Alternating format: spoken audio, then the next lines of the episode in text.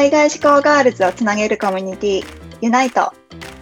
海外志向ガールズラジオ。このラジオはアメリカカリフォルニア州に学部留学した秋と社会人でカナダバンクーバーへ留学した予知が海外志向の女性に向けて配信中。海外留学をしたいけど何をどこから始めていいかわからない。自分に行けるの？仕事はどうなるの？っていう留学への不安や心配にタックルします留学から日本に帰国後海外ロスや逆カルチャーショックで日本の生活に馴染めない。目標がわからなくなってしまった。海外留学の経験や英語を活かして自分らしく生きたい女性を応援するチップスをお届けします。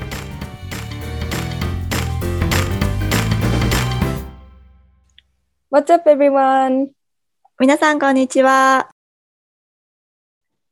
Hello hello 皆さんこんばんはユナイトのよちえですえっと今日はオーストラリアに在住の看護師のみーやんを今回のゲストにお呼びしてえ社会人留学についてお話をしていきたいと思います。Thank you for coming, ミーヤン。今日は オーストラリアに。在住のあの看護師の看護師と、まあ、看護師メンターをされているミヤンさんをお呼びして、えユナイトの留学準備プログラムの Day1 のワークショップをやっていきたいと思います。Day1? 台湾イェイ Day1! Day1 でおめでとうございます。ミーヤンをお呼びしてね、応援隊長のミーヤンを 応援隊長そうぜひぜひあの皆さんお時間許す限り聞いていっていただければと思います。よろしくお願いします。はい、お願いします。ミーヤンもしよかったら簡単にあの今のミーヤンの自己紹介をしていただいてもいいですか？はい、えー、私、ミーヤンと呼んでください。今ミカって言うんですけれども、えーもえー日本はですね、岩手県出身のあーなんですけれども、日本で、えー看護師を5年やった後に、えーカカナダに、え留学したのが2009年ですね。で2年間留学してそして日本に帰ってきて1年間、えーまた看護師に戻ってで、えーオーストラリアに、ま、来たのが2013年で今9年目ぐらいになります。で、えー性看護師の資格大学行ったりとかあワーホリが最初だったんですけどワーホリ、えー大学に行って学生ビザそしてオーストラリアで性看護師の資格を取って今あー救命救急センターで働いて、えー4年目ですね。はいでその傍らねあの看護師メンターということで、えーサイトビジネスもやっているような感じです。はい、めちゃめち今日はよゃろしくお願いします。パワフルね、ミーヤンはいつも。でえー、そうですか？すごいパワフル。えっと、まず最初に今日あの多分見てくださってる方はその社会人の留学に興味があってねあの見に来てくださってる方が多いかなって思うんですけれどもなんかミヤンは一番最初はカナダに行ったんだよね。それはな、何ビザで行ったんだっけ？ワーホリ？えっと、カナダは、えーうんコープビザで行きました、最初。あ、予定と一緒だそうですね。プそう、そうなの。予定と一緒。その時代からその時代ね。そう、ありました、ありました。2009年、うんうんコープビザでまずは入って、うんコープビザってその大学ああの勉強しただけ働けるビザじゃないですか。うんうんで、1年間あのそのビザでいて、その後にワーホリに切り替えて、計2年いましたね、カナダには。うんで最初は看護師系の仕事あの学習？学習って言うんだけどあのコープのさ学校の,、その勉強してる期間は何を勉強してたの？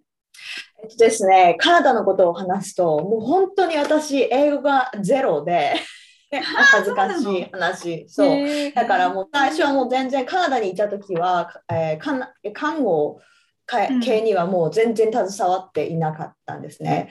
でもともとああのカナダに行くって決,、ま、決めた時ももうあの看護からまず離れてもう結構病んでてですね、そういう人看護師さんに多いんですけど、うん そうもう大体何年かやって結構疲れてもうちょっと休みたいっていうのであのワーホリを使ったりとかする人多いんだけど私もそんなような感じで、うーん。そう。で行ったので最初は本当に、えー、と英語の学校に6ヶ月間行きました。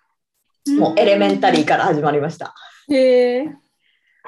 そう。カナダに行く時英語ゼロだったって言ってたけどなんかそれに対するまあでもさ看護師ってあんまり辞めたところでまたね日本に帰ってきたら仕事あるかなって思うから、もしかして私たちみたいなこう一般的な仕事をしてる人とはあの、うん。違う違う、まあ、その仕事がなくなるっていう不安はないかなと思うんだけれども、英語がゼロの状態でカナダに行くっていうふうに決めた、なんかきっかけとかそういうのってある、うんとまああの仕事をし、まあ、帰ってきてからの仕事の不安はなかったわけじゃないけど、うん。まあね、あの多分普通のお普通の社会人の方とかよりはあの、まあ、仕事はあれかなと思ってはいたけど、まあ、その英語のレベルに関しては自分としては、うん。あのできるだけ英語のレベルを上げてから行きたいとは思ってたけど、うん。上がらなかったんですよ。日本で。うんうん。私もねあの、一応努力を努力をしたというかあの英語の学校に行ったりとかしたんだけど、全然上がらなくて。でまあそこの不安ねめちゃくちゃありましたよねやっぱり。うんうん。あの全然会話ができないからあのだからこそお金をいっぱい貯めたんですよね私。英語ができいないしきっと行ってすぐに仕事ができる状態でもないだろうからっていうので、まあ、最初すっごい緻密に計画を立てて、うんあの最初はどこに？なんだね。ね、そう二人、そうそうそうなんか。そうそう緻密そうあに計画の立てるタイプ。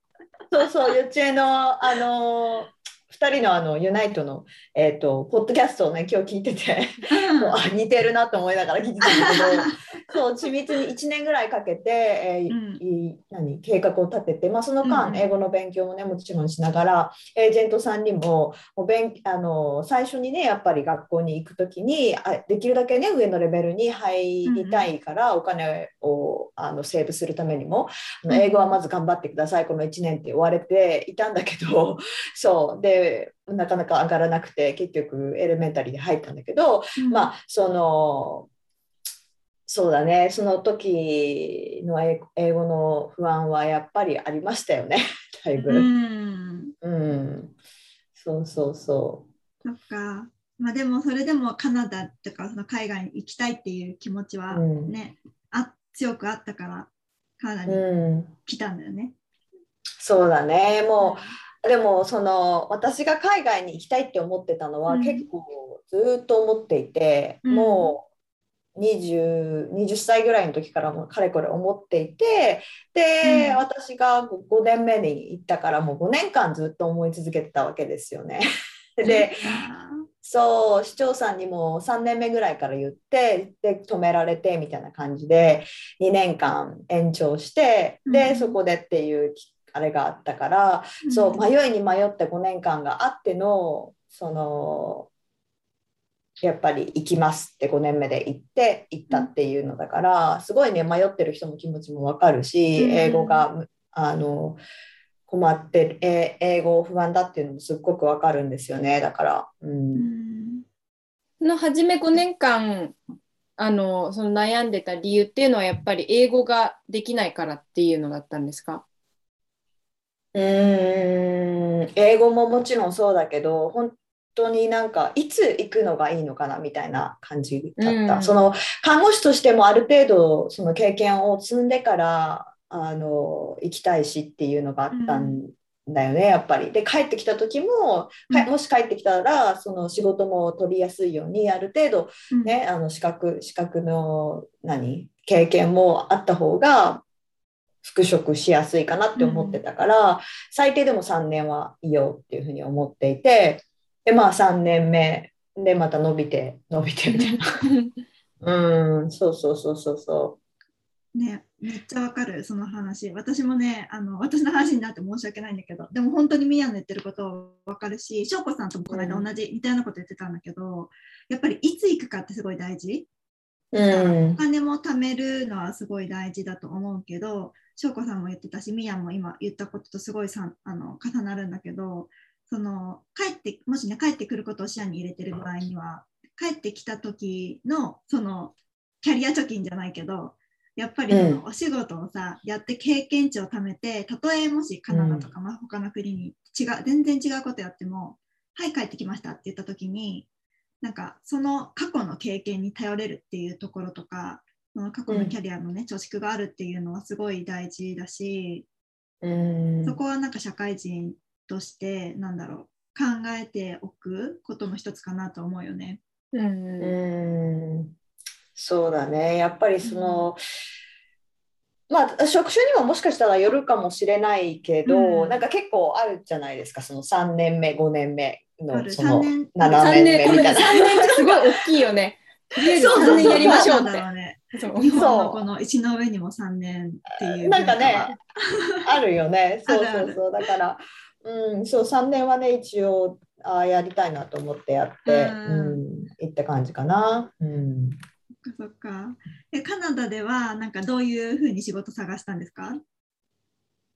カナダでは、うん。まず最初の6ヶ月は、じゃないよね。うん、全然もう看護から離れてたから、うん。えー最初の6ヶ月は本当に仕事をしないで、うん。あのもう勉強勉学だけにあー励むみたいな感じだったのね、あのもうできるだけ本当に日本語と接しないようにしてたからその日本た多分日本食レストランとかでは働くとかができたと思うんだけどお金を貯めあの、えー、と生活費を稼ぐぐらいは。うんでもそういうのをしないってもう自分で決めていったからその分のお金も貯めていくっていうこともあったから、うん。うん、と6ヶ月は何もやらないで、えーずっと勉強。で6ヶ月後から私、えーインターンシップを有給インターンシップをやったんですよ。うん。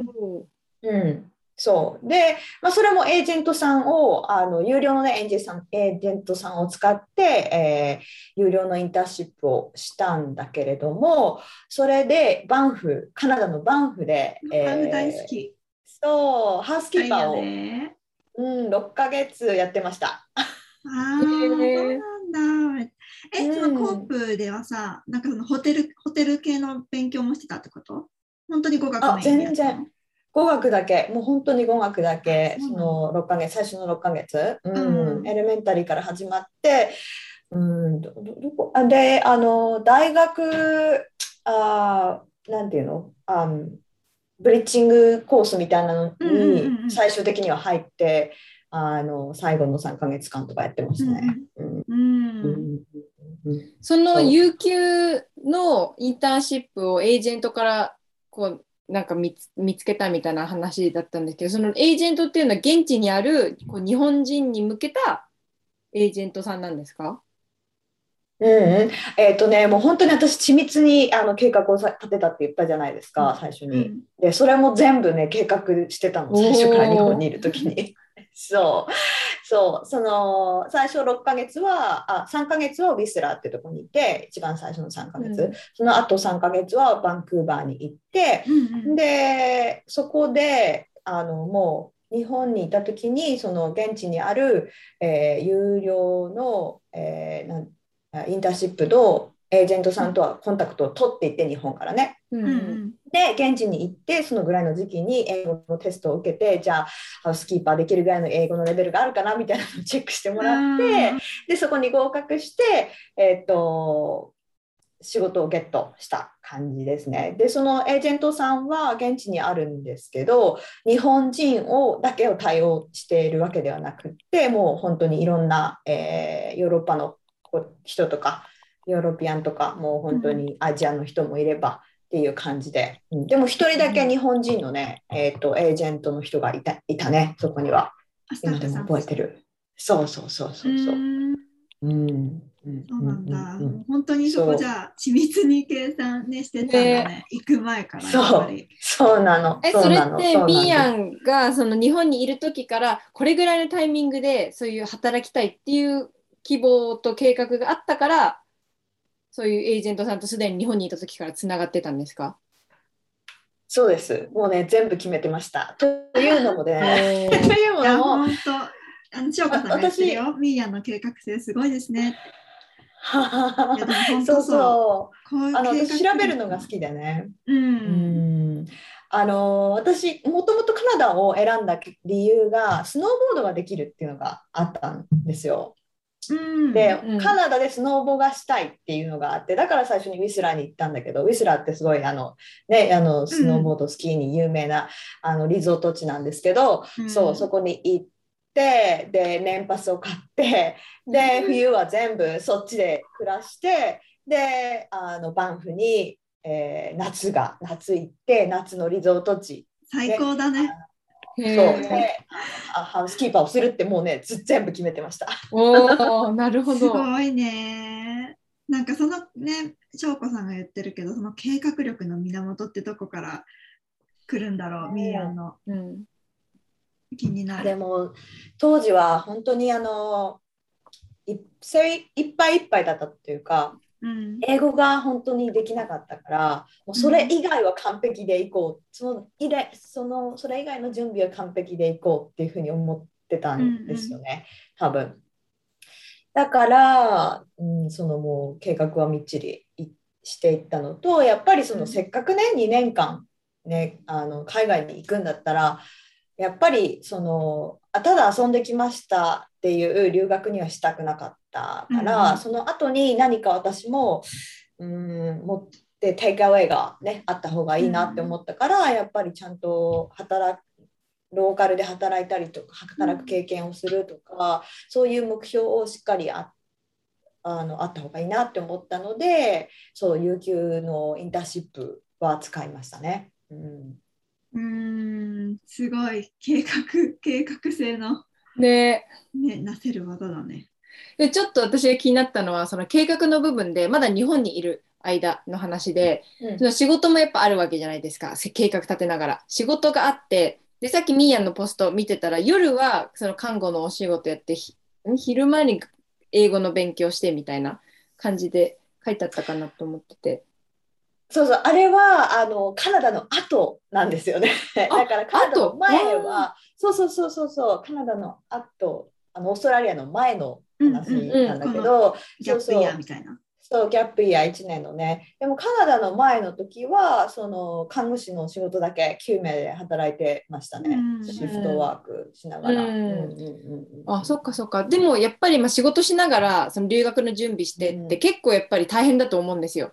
こううん。普通にだっうん。て仕事するだけでも大変なのにでそれに加えて自分でこうあの留学先のこと調べてとかじゃあコープやるからこういうことをじゃあ用意しなきゃいけないとかでさらにその計画、うんじゃあどういうところで働きたいここに住んでここに住んでとかこういうことをしてそういう計画立てるのってやっぱ仕事とのこう両立が難しくなるんじゃないかなっていうなんか考えてる人もいるんじゃないかなと思ってなんかそういった計画してる時の仕事とのバランスとかモチベーション保つとかっていうのどうはどうやってやってました？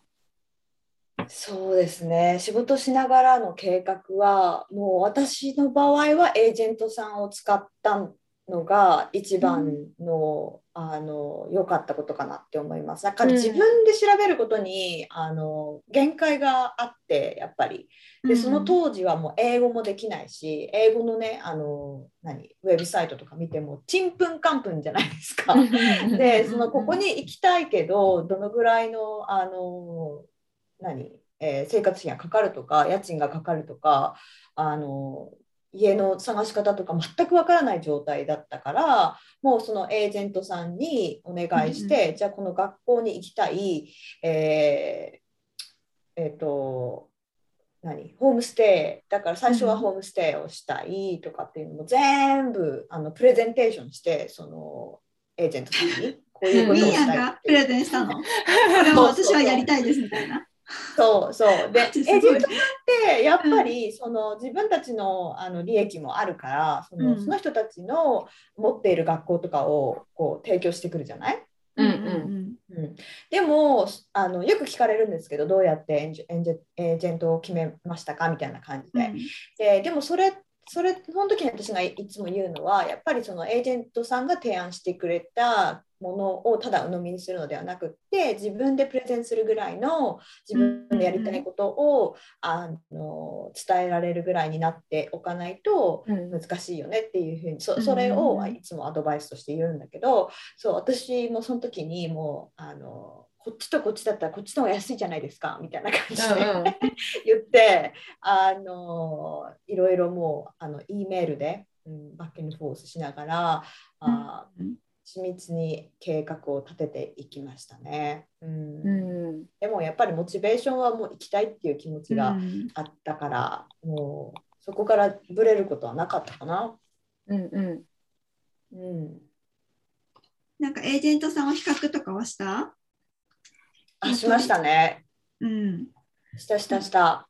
私もね結構同じメールって一番最初になんか自分がこういうことやりたいですっていうこととかこういうふうにやりたいですみたいな感じで、うん、私もまるっきり同じ文章を34社ぐらいに送ってあそうそうそうバンクーバーのねその現地のエージェントさんのなんかそのリプリプライの仕方だったりとかなんか、うん、あとも自分との相性っていうのもすごいあったし、うん、なんかどういう学校紹介してくれるのかなっていうのも、うん、同じ私の質問に対してどう答えてくれるかっていうのも私もすごい見てたから、うん。うん。うん。やっぱでも自分で動くってすごい大事だよね。自分の希望を伝えるっていうのはすごい大事。うん、本当にそうだと思う。私も3件、うん、3件ぐらいはこう聞きましたね、同じことを。で、一番しっくりくるところと詰めていくような感じ。うん、うんにしましたね。うん、うん、そうなってくるとやっぱりあれだよね。留学を通して自分がさ何をしたいかとかさどんな自分になりたいかっていうのがやっぱり分かってるっていうことが大事だよね自分で。いやそうですよね。やっぱりその、行く前に、うん、それが分かってないと何年行くのかっていうところも決まってくるじゃない？で何年行きたいのかで決めたらじゃあどんなビザがあるのかに入ってじゃあ、うん、そのぐらい行くんだったら一体いくらぐらいのお金が必要なのかとかじゃあどんな学校に行きたいのか、うん、どこに住みたいのかとかって、うん、でやっぱりある程度自分のビジョンがないと決められないからそれはあった方が、うん、というかなくちゃダメです、ね、なくちゃダメ、うん、なくちゃダメ、でそれがあるかないかで本当に自分が120%本当にいい経験をした留学だなって言えるか言えないかがなんかすごい分かれるんじゃないかなとか思ってて。なんか私も留学しててこうたまにやっぱいたんだよね、こう親が決めたとか。ここ私じゃなくてこうエージェントが紹介してくれたとか自分の希望じゃなくて他の人自分の考えがやっぱふわっとしててあんまり決まってなかったから、まあ、例えばエージェントからこういう学校ありますよとかそれこそ提携してるやっぱ学校に送ろうとするから、うん、なんかそういうので、うん、なんかこういうのありますよとか、まあ、家族とか親戚だったら、まあ、知り合いがいるからとかでやっぱ自分が本当に希望してないこう、学校とか地域とかそういうのをこう提案されて、まあ、初めいいかもしれないけどやっぱりなんかちょっと違うなっていうズレがこう生じてき始めて、やっぱ最終的になんかちょっと合わなかったなっていう経験をするだとか、やっぱり他のところが行きたいって言って転校するだとか、まあ、途中日本帰ってきちゃうとかやっぱりそういう人も何人かはいて、だからやっぱり自分が本当にやりたい行きたいどうなりたいみたいな気持ちを持って留学って決めないとやっぱりちょっとなあなあな中途半端な経験になっちゃうんじゃないかなとかねそれを見てて思った。うん本当にその通りだね。うん。ミーヤは最初から2年間行きたいって考えてた？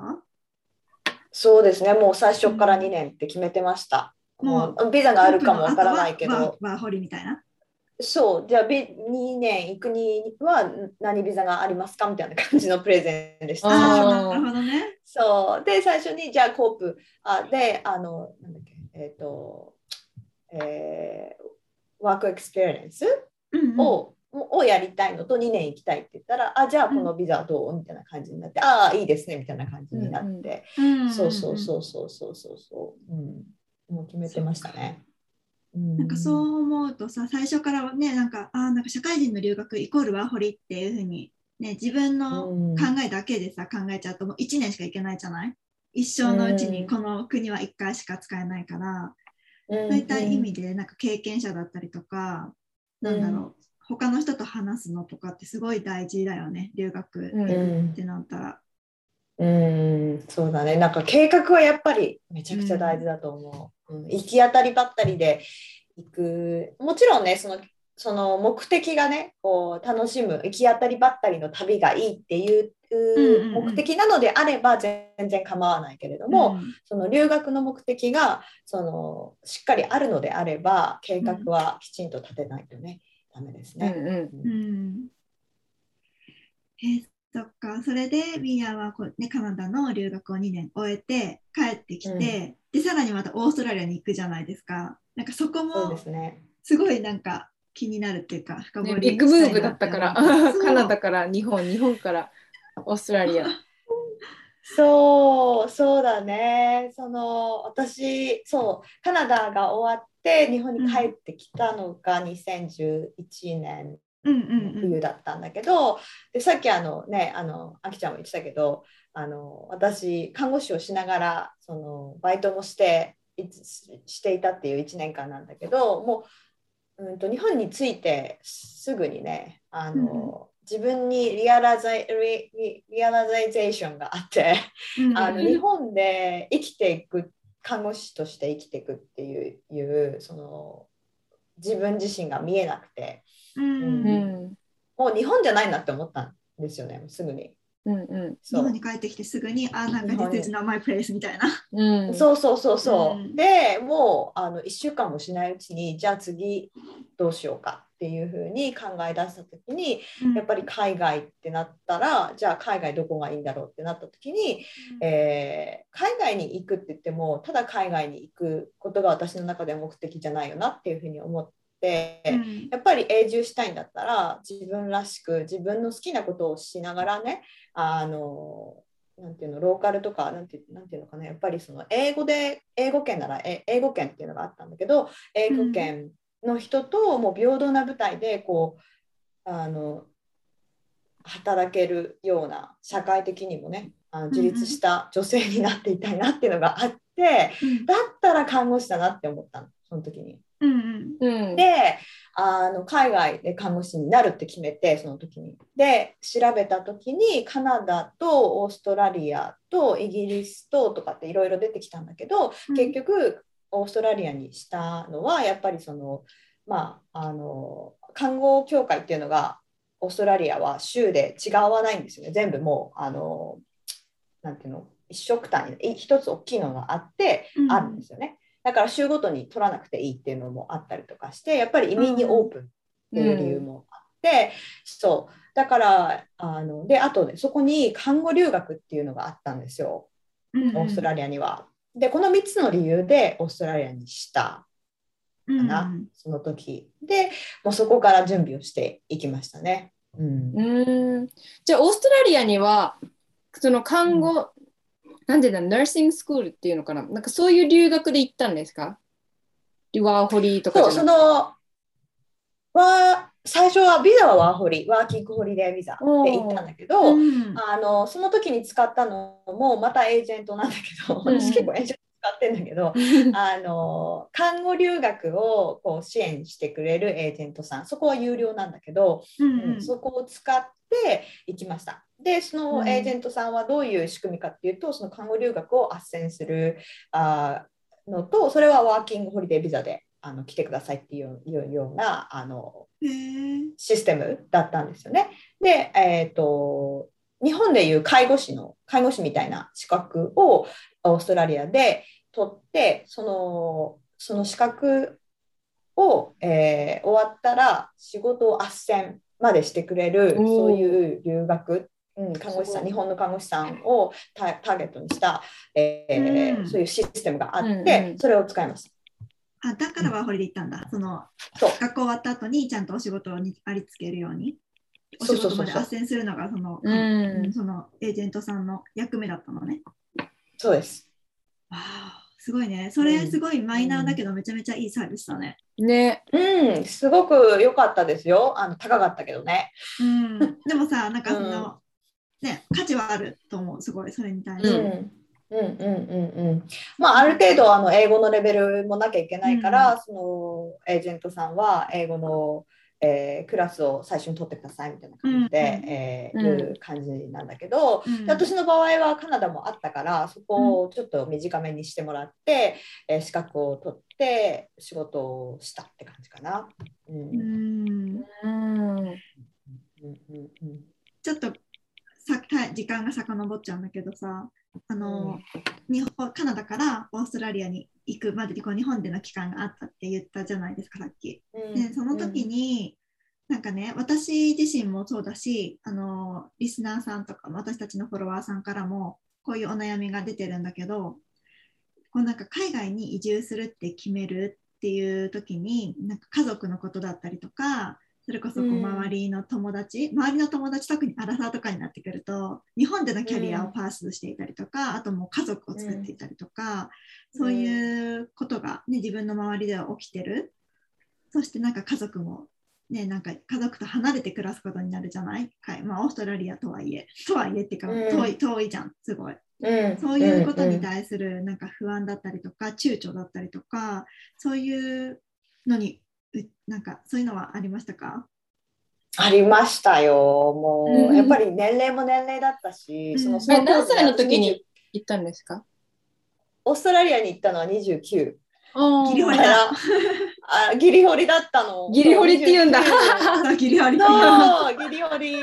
29で行ったんですよね。うん。で、あのもうそれこそね、今、よちえが言ったみたいに、その周りの同級生はもう結婚もしてるし、うんなんならもうこ、ね、子供いるもんね。子供も1人じゃなくて2人とか二人とかいるし、うん。あと家も買ってるしみたいな感じで、もうね、みんなセットダウンしてるわけで、で自分今からあワーキングホリデーに行ってきますみたいな感じなわけじゃない、うんうん。うん、でやっぱり同級生と会った時に一体何がしたいのみたいなことをねあの言ってくるような人もね、うん。何がしたいの？いるい。るのいるの、うん、いるからいたけどでも私の中ではもうあのオーストラリアで看護師になるって思ってたから、うん。もうそこはね聞か聞かないようにしてたけれども、うんうん。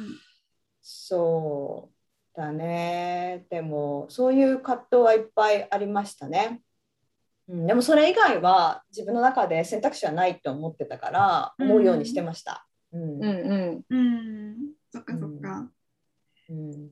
自分の夢をね夢っていうかね自分の中でこういうふうにしたいって決めてそこに向かったってことなんだねじゃあ。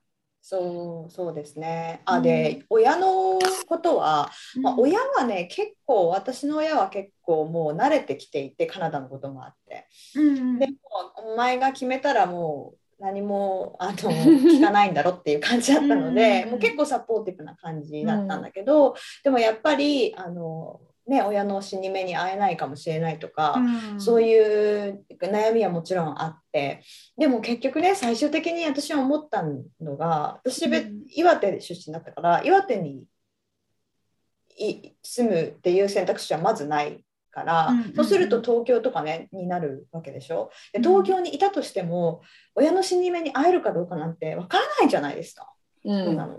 うん。でもちろん海外から来るのと東京からね岩手に行くのじゃもちろんその距離的には違うと思うけれども、最終的にそこを、うん、理由にして自分がやりたいことを諦めてそれで親のせいにしてもうん自分が幸せじゃないなっていうふうに思った時に、でやっぱり自分のしたいことをやろうっていうふうに決めましたね。うん。うん。うん。そのオーストラリアに行くそのギギリホリね。ギリホ リで、行くってなった時にオーストラリアに誰かこう知り合いとかなんか友達頼れる人みたいなのっていたんですか？いなかった。誰も、うん。いなかったですね。うん、いなかったな。うんじゃあそれカナダの時もそうだったから。うんうんううんん余計ちょっとやっぱりこう日本に家族とか友達とかみんないいてでこれから行こうとしてる先にそういう誰も頼れる人がいないってさらに不安要素になるじゃないですか。でそこでそのなんか誰もいなくて本当なんかそれこそ保険の制度とかどうなってるのか分かんないみたいなそういう国に行くのってやっぱすごい不安だと思うんですよ。でそういう中でうん一人だけどこれからいやでも行くってこう決められたのはこうやっぱりどうしてもオーストラリアでもう看護師になってもうそこに住みたいっていうそれほどの強い気持ちがあったからこそそういうもう不安とかあんまりこうなんでしょうね振り切れたっていう感じなんですかね。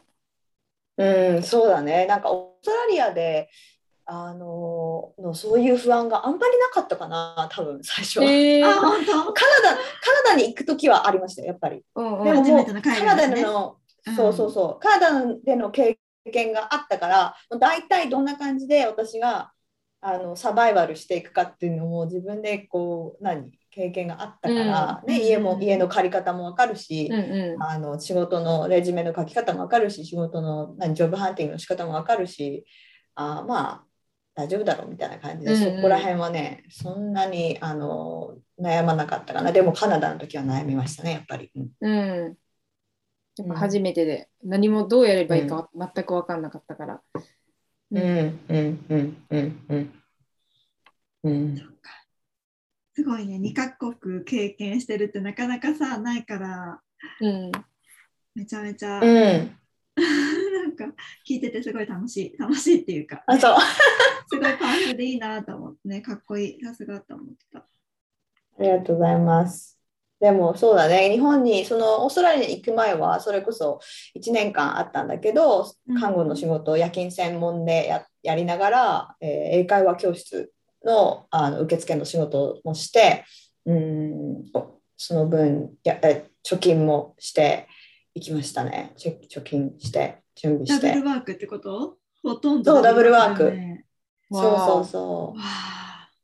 してましたね。うん。それじゃあその1年はお金を貯めることが目標っていうかね、できるだけ貯めていってたって感じなんだね。うん。そう、あと英語力を落とさないこと。うんうんうん。それで、まあ、えだかあら英語学校。うん、英語学校の受付では働くっていうのはそのあのあれだったんだけど、まあ、それその、うん。それがあったからもう仕事もこの病院にしたしみたいな感じであのもうそれをあれにしあの何何？理由にしました。うんうん英語をキープするのと夜勤専従がしたいみたいな、うん、理由をこう、うん、うんうん。目的、うん、あれで仕事も決めたかな。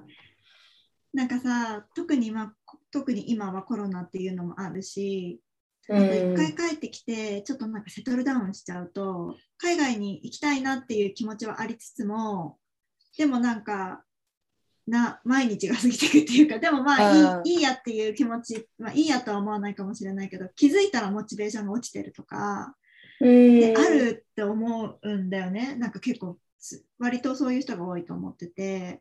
うんミーヤンがそのモチベーションが落ちなかったなんか理由がすごい知りたい。なんでなんでしょうね。でも本当に自分自身が日本に住んでることが想像できなかったね。想像するとちょっとなんか胃がムカムカするみたいな。そのぐらい、本当にそのぐらい、うん、そのぐらい、うん、違うなっていうふうに思ったん。だよね。だから、うんあのもう本当にあの仕事以外はもう家に帰ってきて全部英語のあのプログラムを見ていたし、うんそのもうフォーカスはそこにあったねずっと。うんうん留学あのい海外に行く海外行くみたいな。うんまだこう帰ってきてホットの間にそういうのができたからっていうのもあるのかなって今聞いてて思ってて、うんねこれで多分3 2年3年経ったってなったらもうそれこそ日本にこうなんかセロしちゃってもう日本でうん。なんかね忘年会して洋服買いに行って忘年会。これから忘年会シーズンだから。やっぱ日本にいるとうんうんうん。ディストラクションがすっごいたくさんあるなと思っててやっぱ毎日が楽しいから。そうだね。そう。で友達も家族もいるし、そうだね。っていうので友達もいるしね。そうそう、ん。だから気づいたらなんかこう意識してないともう1年過ぎちゃったみたいな。ですごい心地もいい。本当に秒ですぎる。うん。そう。んうんうんうんうんうん。うだから本当に行くって決めた時に行く行くっていうか何かやりたいってこう感情がこうふつふつしてる間にやっぱりいろいろ行動しないとすぐ1年うん。2年3年経ってもうで気づいたらあもう3年経っちゃったもうこれからまた海外行くのはなみたいな感じになっちゃうと思ってて、私的には。うん。うん。絶対あるそれは。うん。ね、その間にね一年ね。立った後にさ、立って立ってる間に仕事もあるしさうん。そうだね。ダウンしちゃってさ、それこそ、ねうん。結婚とかしちゃったらもうまたね、話が違うじゃん。うん。そう、その間にね、それこそか彼氏ができちゃったらね、あのその人とみたいな感じになっちゃうかもしれないですね。まあ、それはそれでいいと思うんだけどね。うん。うん。そう。私、彼氏いたけど、その時もう行くって言ってましたよ、その人に。え、日本に出会って、日本日本に出会ってじゃない？日本に帰ってきて出会ったの？そうそうそう、日本に帰ってきて出会って。急に犬が怒ってる。そうしたワンちゃん。ごめん。彼氏の話したら怒ってた。そうそうそうそうそう。あのその人実はオーストラリア人だったね、そういえば。うんへええそうそうそう。でも、あのもう言ってましたね、最初から。あの留学、あのもう行くからみたいな感じで。うんうー、でもその、の彼オーストラリア人だったんでしょ？うん、一緒に、じゃあなんか、I'll come with you みたいな感じではなかった。んにな？りそないないない。ないない、もう、そこ終わり切って。ううんそうなんだ。そうそうそうそう。期間限定みたいな感じだ。だったってこと？じゃあ。そうだね、期間限定みたいな感じだったね。うん。今だから話せるっていう。その話初めて聞いた。でもなんか別にパートナーと離れてるのも別に言ってそれも一つなんじゃないかなとか思って個人的に。その、うん。な同じ別に国にいるからカップルってわけじゃないんじゃないかなとかなんか思ってて最近、うんうん。ちょっとなんかちょっと恋愛の話になっちゃうけどなんか留学ってやっぱりなんか好きな恋人がやっぱり日本にいたらうん。気持ちも日本に行っちゃうじゃないですか。うんなんか私も当時、であのアメリカ行った時にその彼氏が日本にいたからもう心ここにあらずみたいななんかもういつも彼氏のことばっか考えて日本早く帰りたいみたいななんかそういうことがああ、はいはい。でも今こうやって、うんまあ、年と年取ってっていうか、まあ、こうやって大人になって ちょっと、あきちゃん、まだ若いんだから、そういうことやめてくれ。そうだよ。一番若いんだから。いやでも私もそれこそギリ掘りしたいなって思ってて私つ次の誕生日で何歳になるんだ ?29 か。うん。になるんうんですけど、そうこれからもう一回なんかそうギリ掘りやりたいなと思ってて。でそれこそ私今彼氏いてもう何年？5年とか付き合ってる彼氏がいるんですけど。でも私も本当ミーヤみたいな感じでちょっと海外行くわみたいな感じで伝えていて。あなんかあいいんじゃん？みたいな。ーあのえいらっしゃい遠距離恋愛するってことでしょ？まあなんか遠距離するなりなんかまあな何週週末婚的ななんか一年感じでもいい年末婚みたいな。年末婚一年に一回会いますみたいな。そう。まあなんかそれは別に2人が決めることであって、なんか必ずね、2人が同じね。国にいなきゃいけないっていうわけじゃないかなとも思ってて、なので私の場合はなんか感情、うん。恋愛に、恋愛だからこそ、なんでしょうね、これ日本にいるべきとかじゃなくて、行きたいんだったらうん行って、で本当にお互いこうリスペクトし合って、ちゃんとこうね、愛し合ってる仲だったら、行ってらっしゃいって言ってくれると思うんですよ、相手も。うんうんうんうんうん。そうだからまあなんでこう懐が深深ければだけどね。相まあね手によるんじゃないの？そうね。そうまあ、だからそうね。思うとやっぱり大人の留学はそれが難しいなと思ってそれこそこう家族そう、とかそこもあると思う。うん。そこもあると思う。だから、あの、うんみんな結構、うん、悩みどころなんだと思うな。私も、私、それこそカナダに行く前も彼がいた、いて、うん、で、別れましたね、1年前に。その行く1年前に辞めて、そう。そうなの。それは留で学行くって決めたから別れたの？もうずっと行くって決めてたけど、内緒うんよ言ってなかったの内緒にしてたの。へー 付き合ってる間は。で、あの、もうあいつ1年で行くから、そろそろちゃんと言わなきゃってなって、言って、あの、まあ、あ別れたんだけど、その時の理由が、それこそ、あの、あきちゃんが今言ったみたいに、あの、私の場合はね、私の場合は、こう彼が日本にいると、あのいろいろ考えちゃうしこう自分を制限しちゃいそうだったから、あうん。の海外に行ってから。そのあじゃあ今日はあ放課後でみんなでカフェ行って何遊ぶっていう時にあちょっと今日は彼氏とスカイプデートだから帰るみたいな感じの、そういうのそういうのが私の中でちょっと違うなって思ったんだよね。だからもうきっぱりお別れして行きましたね。うん。すごい。その覚悟。だからあのみんなそれぞれあっていいと思うんだよね。私は。まあ、その当時私もまだ若かったからね。ううんん。なんか私は逆になんか失恋したから行くこと決めたタイプです。あ、そうか。書いてあったね、そういえば。そうそうそう。逆になんかきなんかもうじゃあ日本に私を縛るものはないし、うん。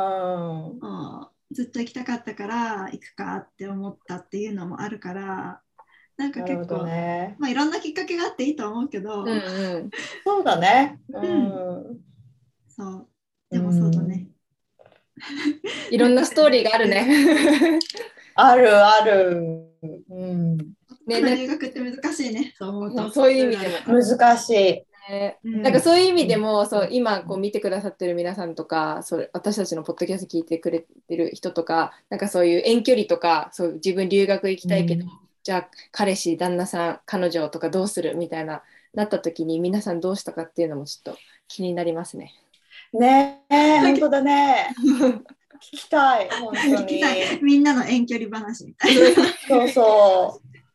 うん、私のフォロワーさんとかは逆で、うんオーストラリアに行ってあの彼彼氏ができてで日本に帰ってこなきゃいけなくなって今遠距離をしてるっていう人もたくさんいたりとかしますね。うん、そうそうそうそうそうそれはでもさ、オーストラリアに帰るモチベーションっていうかね、オーストラリアにまた行くモチベーションになるからね、いいけど。ううんん、うん、本当あ翔子さんも遠距離恋愛組だ遠距離してたんだ。2年なるほど半、ね。そう長い、えーでもさ、だからその期間が決まってればやりやすいよね。まだ。あ確かにだね。うんうんだから結局は相手次第なんだよね。そうの相手がもう、うんあの、何？あの、この人っていうだったら、ね、うんその続くだろうし。うんうんうんうん本当、縁だよね。縁だと思います。いや そればっかりはねね。うんうんそうああ、まさかこんな話になるとそうとまあちょっとここまで恋愛の話に発展するとは 思わなかったんですがそうですね。まさかの恋愛話だけど、そうそうう。んでもね、そういうのもね、一つの要因だからね。うんうんそうですね。うん。大人留学の。うんうん。そうん、お互いに集中できることがあるのでいいと思う。ね、私もそう思います。お互いリねスペクトできる相手がね、やっぱりいいかなとは思うけど、うんうんそうですね。うん。やっぱり自分がやりたいことを諦めてまで一緒にいるっていうのもね、なんかちょっと違うなとかって思っちゃうし、うんううんうん、自分次第だよね。うん、ですね自分次第だと思う。うんうんまああと結局そこさ計画できないしね。そう計画恋人は計画できない、うん そうそうそう。そうだね。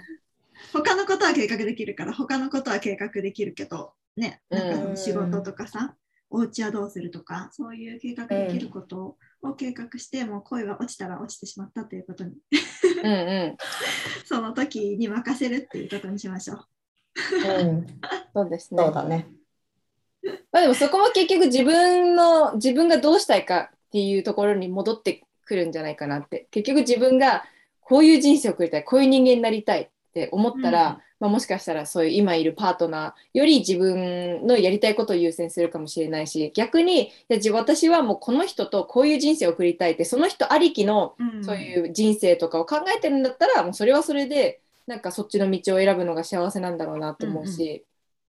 うんうん。なんかだからやっぱり自分がね どうコントロールがそう、まあ、だからといって相手のね気持ちがねコントロールできるわけじゃないのでまあそこはそうお互いの気持ちによりますがそうそうだね。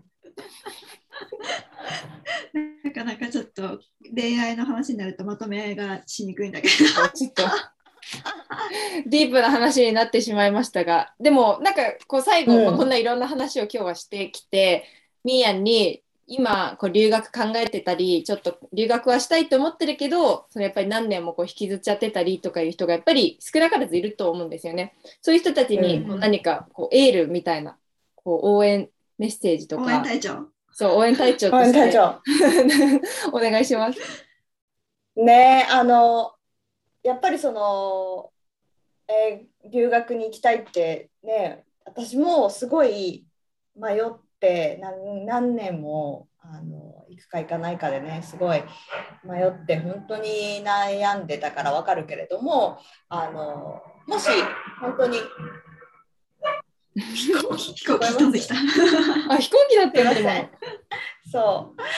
すいません。うんと、き行きたいっていう気持ちがあるんだったら、本当にね、計画っていうのがめちゃくちゃ大事だと思うし、うん。あのでそれって一人で実はできると思ってるかもしれないけどやっぱりその知識っていうのは結構こう自分が見て見ようと思っ自分が見えてる景色って結局自分が見ようと思ってる景色し景色しか見えないことが多いから、うん。うん全体的に見ることができないこともあると思うからね。すごいたくさんの人から、あの情報を得たりとかこうやってあのユナイトみたいにその計画とかも本当にあのサポートしてくれるし内面とかもサポートしてくれるようなあ人たちにこう助けを求めながら、うん、と計画していくっていうのは本当にすごく行ってからの質が上がるから行ってからの質が上がれば、その帰ってきてからの質も上がるから。うんうんうん本当にあの今やってほしい今こうやって国境が開くか開かないかとかって国によってはね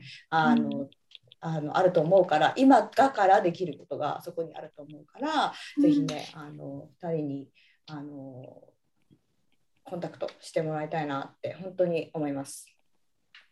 ありがとうございます。なんありがとうかございますす。いやいやすごい私たちの宣伝をしてもらっちゃったけど、でもね、本当留学って行っちゃ行ってからが終わり、い行ってからがスタート？だからさ、うん。留学にうん。行くことをゴールにしてしまっちゃしてしまうと、やっぱり行った後に本当秋と私みたいに海外ロスみたいになっちゃうので、うん。行って、まあでもそれはそれがあってもいいと思うんだよね海外ロスになるのもその一つなんじゃないかなって思うから。うん、そうあのそこもこう楽しみながらねそれも自分の成長だと思いながら、うん、あー過ごしていけいったらいいんじゃないかなって私は思いますけどね。うん、そうだね。まあでもうんゴールがね、あった方が、なんでここやったんだっけっていうところにすぐにこうコンパスがあるのと一緒で向かっていけるから、なんかみんなが留学を通してどんな自分になりたいのかっていうところをうん。考える、まあ、このワークショップもね、うん。あの明日、明後日と続くんですけど、あのみんなが留学を通してどういうことをやっていきたいのか、どんな自分になりたいのかっていうのを見つめるための時間にしてもらえたら嬉しいなというふうに思います。うん。